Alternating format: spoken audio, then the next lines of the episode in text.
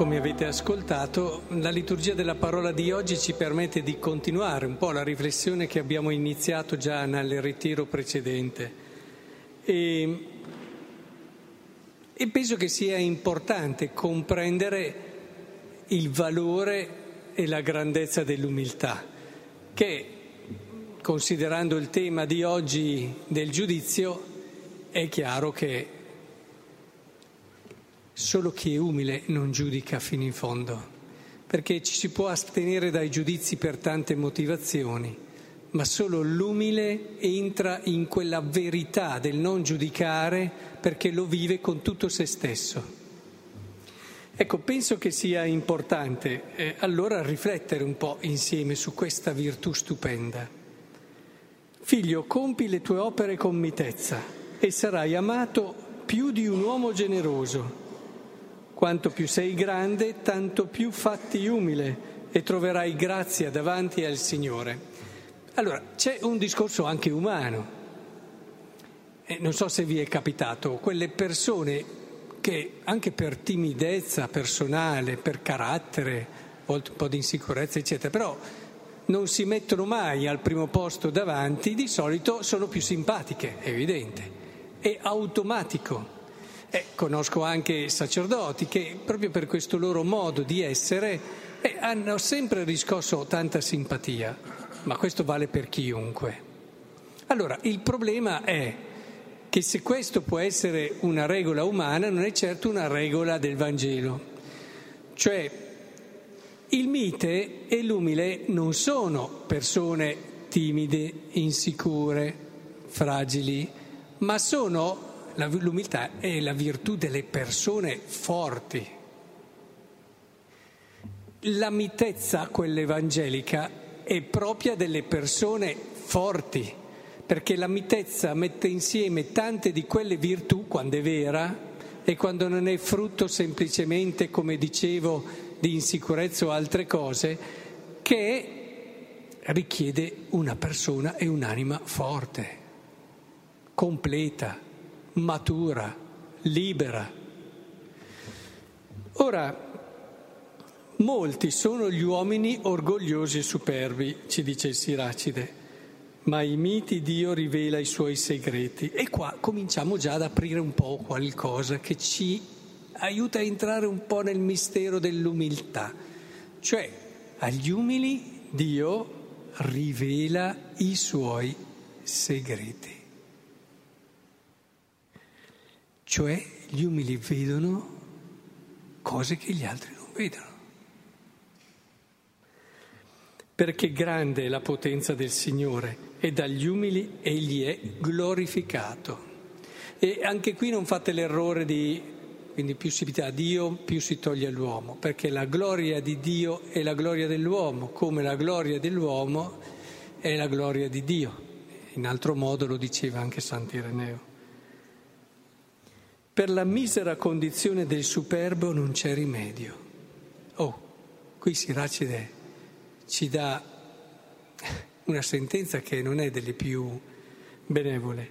La misera condizione del superbo non c'è rimedio, perché in lui è radicata la pianta del male.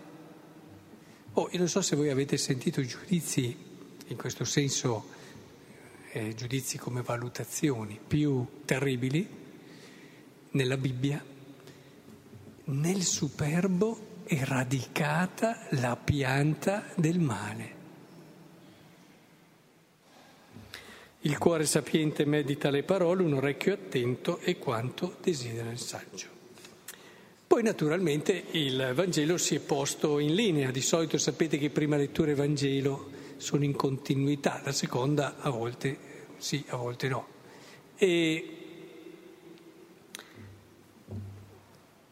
anche qui stiamo attenti, lo dicevamo per il giudizio, non è una questione di opportunità.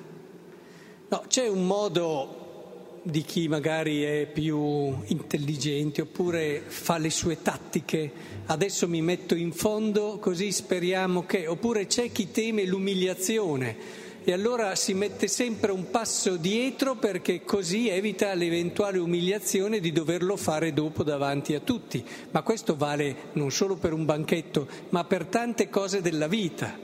Eh, ci sono a volte delle insicurezze che abbiamo che ci portano sempre a non rischiare a non rischiare, di conseguenza può sembrare un atteggiamento umile, ma è semplicemente un atteggiamento interessato, un atteggiamento fragile.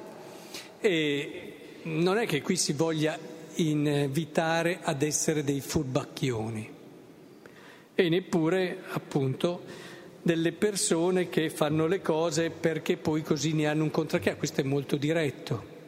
E non so se anche da voi si dice oder o vergogna in, in dialetto nostro, no?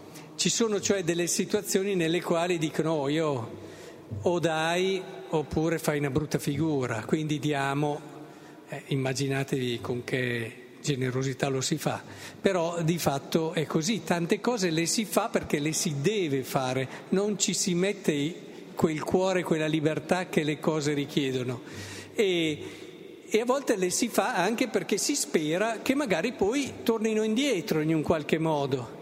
E, e di conseguenza se io faccio determinate cose, magari anche proprio Pensate com'è sottile l'umiltà. Magari ho degli atteggiamenti umili, perché poi che cosa mi torna indietro? Che tutti dicono che sono umile.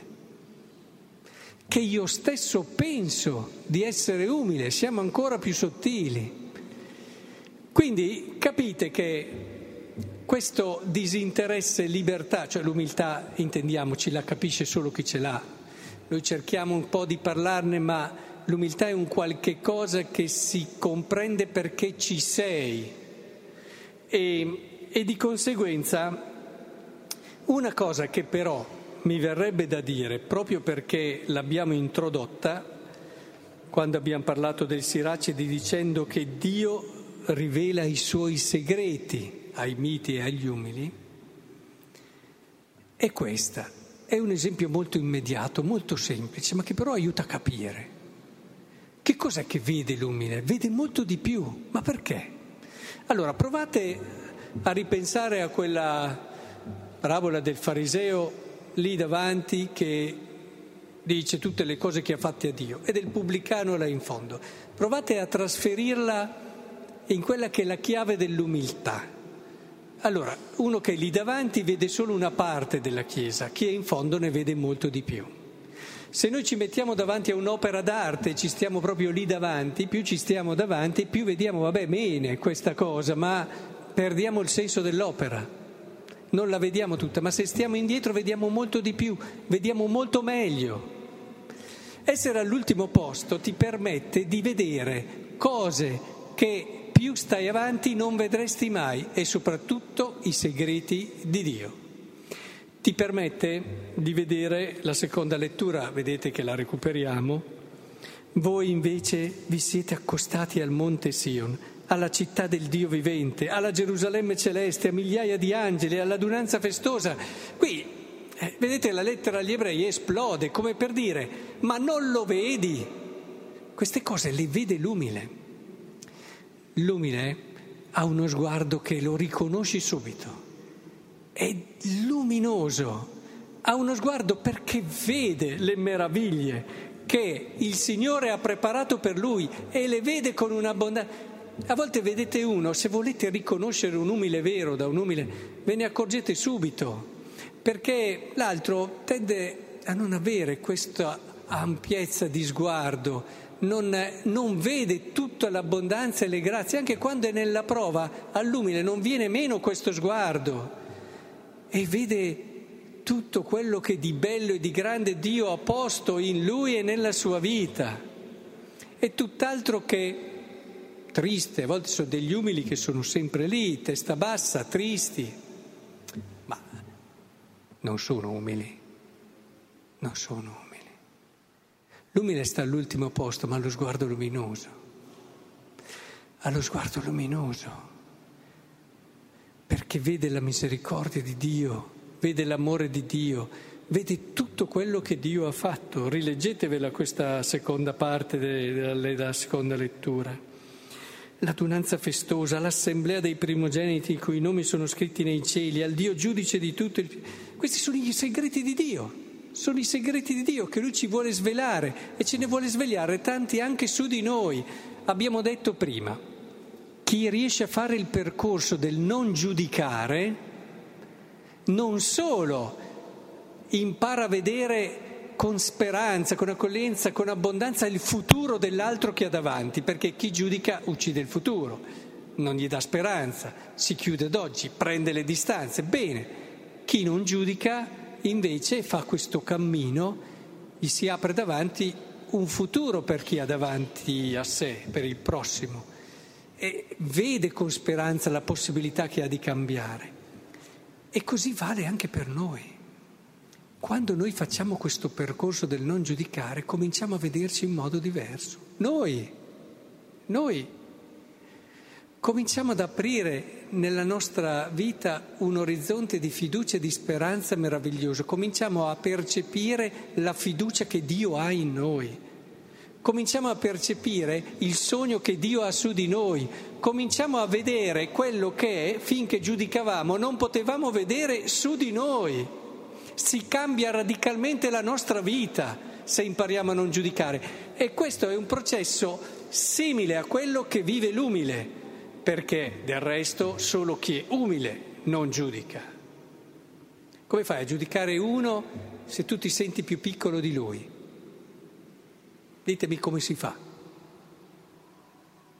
Quando vi scappa un giudizio, voi fermatevi un attimo, schiacciate un attimo, pausa cercate di andare dietro e scoprirete sempre che manca l'umiltà. E, e, questo credo che sia davvero quello che il Signore ci vuole invitare a vivere. Per questo il Siracide usa parole come queste per l'umiltà e se ne potrebbero usare anche di più grandi e usa parole come queste per la superbia. Ma cosa ci toglie la superbia? Se ce ne rendessimo conto, fuggiremmo dalla superbia come da un serpente velenoso. Che il Signore ci aiuti a capirle queste cose, perché non vede l'ora, non vede l'ora di raccontarci tutte le cose belle che ha nel suo cuore, ma che sa che non può raccontarci finché non avremo un cuore umile.